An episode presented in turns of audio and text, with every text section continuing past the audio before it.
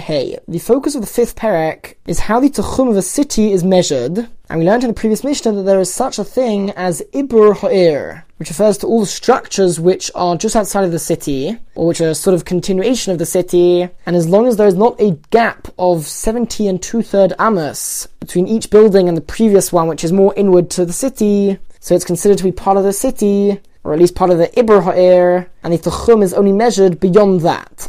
Now, as well as the Ibur Ha'ir, there is possibly another added on extension of the city, known as a Karpef. A Karpef is an open, empty area of land, and the Torah, when discussing the cities which were given to the Levium in Eretz Israel, it says that a thousand amos outside of the city, there should be empty land. Perhaps it's considered part of the beauty of a city, but be as it may, that's considered to be sort of an extension of the city itself. So the question is, do we have such a thing when it comes to Erevin as well? Says the Mishnah, Nosin lo air, we give a Karpef to the city, Div Rabbi Meir, that is the opinion of Rabbi Meir. Meaning that beyond all of these individual buildings, which are part of the Ibur Ha'ir, once you've drawn the line, there's now another 70 and two-third amos of empty land, of Karpef, and the Tachum, the 2000 amos, is only measured at the end of that. The reason for this measurement of 70 and two-third amos is that it's the square root of a Beisor Sayim, and the courtyard of the Mishkan was a Beisor Sayim, that was the area, and although in the Mishkan it was rectangular, so it was 50 by 100 amos, if you make a square of a Beisor Sayim, then each side is 70 and two-third amos. So since many of the halachas of Shabbos and Erevin are learnt from the Mishkan, so that's where this measurement comes from.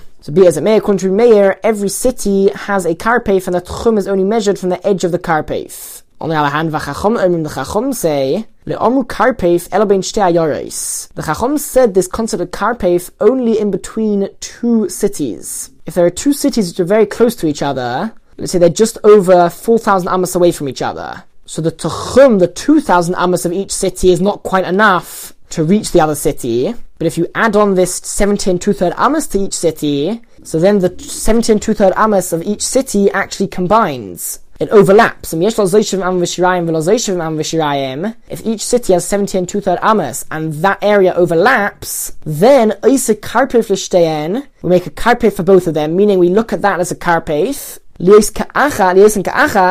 to make them like one, meaning we view both of the cities as really one city. So even though there's 4,000 amas in between them, we view all of that as if it doesn't really exist, as if it's part of the city and then you'll have another 2,000 amas from the edge of the other city. We sort of draw a uh, square around the, both of the cities, viewing them as one, and then the Tchum begins. Mishnah Gimel, we're going to have a similar case over here, but there's going to be a third city involved.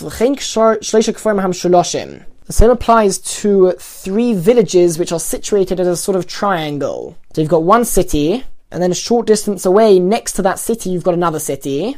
And then in between those two cities, but moved further outwards, so it's not actually in between them, but it's further out, so it produces a triangle, there is a third city.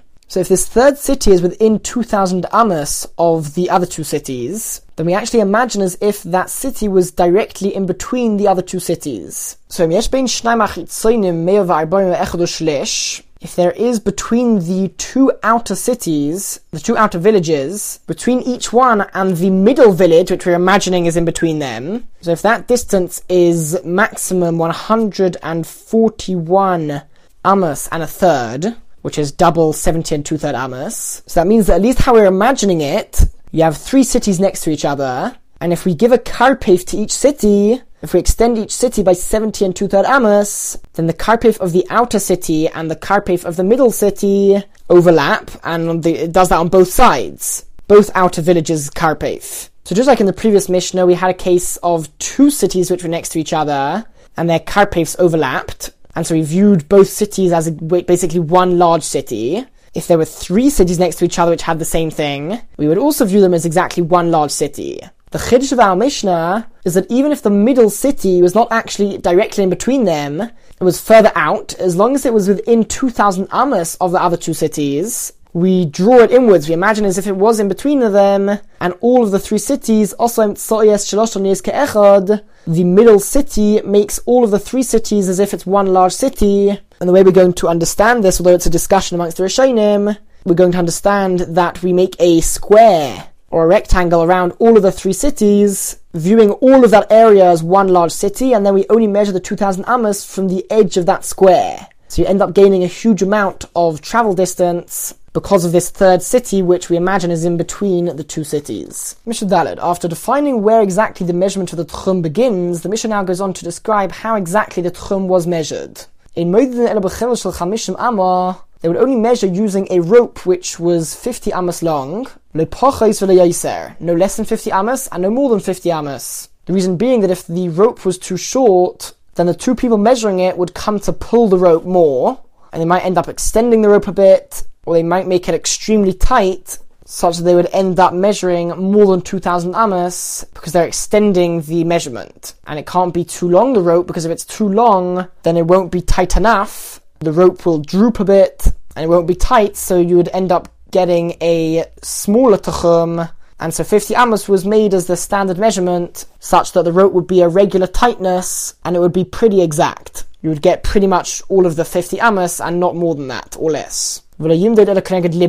The two people holding the ropes can only measure it by holding the rope by their heart, by their chest. That was given again as the standard place to hold the rope, so that they would be holding it at basically the same height, and they would get an exact measurement of 50 amos horizontally. If, if one person was holding it, for example, by their feet, and the other person was holding it by their head, so the rope would not be straight, and you would definitely not get the 50 amos measurement. Now, what happens if Hermoded they were measuring, and let's say after, after every time they measure 50 amos, they might, they might make a mark there, or one of the people stays there, and then another person goes to a further place, and they measure the next 50 amos, etc. But what happens if Hermoded they were measuring legoder? They reach a valley or a fence. And it's not necessarily referring to a literal fence, it could be a pile of stones which was once a fence. The point is, if one of them stands inside the valley or on top of the pile of stones, is going to be much higher and you won't be able to get a simple measurement of 50 straight amos horizontally across. Now, if the pile of stones or the valley was less than 50 amos long, then there's an easy solution. Each person should stand on either side of the pile of stones and measure it regularly. You don't need to go on top of the stones or into the valley. The case of our Mishnah is where the part of the valley or stones which faces the city, they're measuring from the city in a straight line. So if they continue in the straight line, they'll meet the valley or the pile of stones, and it will be more than 50 amos long. However, if they were to move to the side a bit, so they would no longer be corresponding to the, to the city, but if they walk a bit to the side, part of the valley or the pile of stones is narrower than 50 amos. So what they can do is they can mark where the edge of the valley is. Let's say that's 700 amos away from the city. Then they can walk to the side in a straight line to the point of the valley which is narrower than 50 amos. And then one, one person can stand on this side of the valley, the other person can stand on the other side of the valley, and that way you can continue using these 50 amos ropes and get a measurement for the valley as well. And so the Mishnah says, which literally means you can swallow it and then go back to measuring it. And as we explained, this means that you can move to the side, you can avoid the valley, the effect of the valley, and then once you've measured the valley, they would go back to where they were originally measuring from the city in a straight line and continue using those 50 amos ropes to measure the rest of the tchum. Alright, on a similar note, Higia Lahar, if he reached a mountain, as they were measuring it, they reached a mountain. Again, they can swallow, they can avoid the mountain, and then go back to the original straight line and continue measuring. So again, they would move to the sides, measure it on the sides of the mountain, and then on the other side of the mountain, they would go back and continue measuring it in a straight line. Now, the Mishnah adds an important consideration of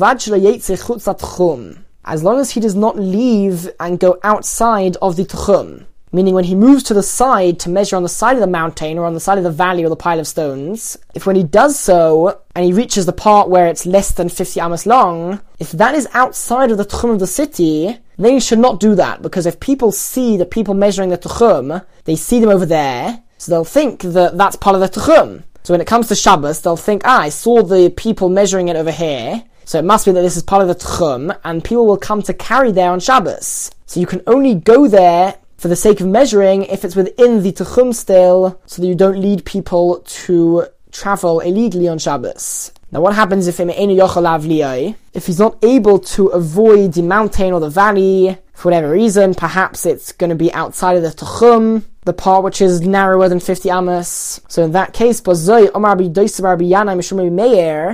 this, Rabbi Dostai Bar Yanai in the name of Rabbi Meir said, Shomati, I heard Shemakadrin Behorim, which literally means we pierce and we make holes in the mountains. Meaning we view it as if we made a hole throughout the entire mountain and gained a measurement like that. Now, how exactly would they measure it? That the Mishnah does not explain. The Mishnah is just saying that it's not a problem that there's a mountain there. We can still measure an exact amount in another way. And the Gemara explains that the two people who were measuring, instead of using 50 amos ropes, they would now use ropes of 4 amos long. And one of the people would take a few steps up the mountain, and the other person would hold the rope by his chest, with the other end of the rope being by the feet of the person who climbed a few steps. So the rope would be straight. It would be by the chest of the person lower down, and by the feet of the person higher up. So they would have one four long rope, which was straight, it was horizontal, going to that person's feet, and then that person would pick it up and put it by his chest, and wait for the other person to walk in front of him and take a few steps, and make sure that the other end of the rope was by that person's feet. And they would go on and on until they got to the other side of the mountain, and that's how they would calculate the tuchum when there was a mountain in the way. Mishnah Hey, in we can only measure a tchum of a city using experts who are experts at measuring distances. If you think about it, they're doing this for the sake of the entire city. If they do it wrong, they could cause many, many people to transgress the Avera of traveling past the Tchum on Shabbos, or alternatively, if they measure a too short distance, then they would be negatively affecting lots of people. So the measurement needs to be done by experts. Now what happens if they measure from the same side of the city, but in two different corners, two different ends of the same side, they measure the 2000 amos, and acher. They came out with a larger measurement, a larger distance from one of the places, and a smaller measurement from the other side, the other end of that same side. Says the Mishnah, Sheriba, we listen, we follow the place which was a larger distance. Reason being that we assume that the reason why there was a smaller distance on the other end was because the rope wasn't necessarily tight every single time they used it. Remember, they used the 50 amos rope 40 times in order to reach a distance of 2000 amos. So we assume that a couple of the times the rope wasn't tight enough, and that's why they didn't get the full measurement of 2000 amos, and therefore we follow the larger measurement, assuming that that is the more genuine and accurate measurement. What happens if the exact same measurement from the same part of the city, if for one expert or one group of experts it came out as a larger distance, and for another group it came out as a different distance, a smaller distance, or even if it's the same people but they did it twice, if there are two measurements again and one is larger than Shemra Merubeh, we listen to the larger measurement for the same reason. Now, ends of the Mishnah, even a male or a female servant, ad are believed and trusted if they say that until this point was measured the tchum Shabbos. If they say that they saw the people measuring the tchum, and they saw that they said it reached over here. So they are believed because the Chacham only introduced and said the matter of Tchum Shabbos, not in order to be strict, but rather to be lenient. Meaning, since since the Tchum Shabbos is only midrabanan, or perhaps according to some, the actual prohibition of traveling too far is midiraisa. But midiraisa, you can travel much further. The distance of 2000 amos at least is midrabanan. So because of that, we are more lenient. And although in general, a slave is not a valid witness, so for things which are midiraisa, she is not believed and he is not believed, Nevertheless, in this case, we do believe them, firstly because it's Midrabanon, and secondly because they're only stating a fact of where the people measure the Tchum up to.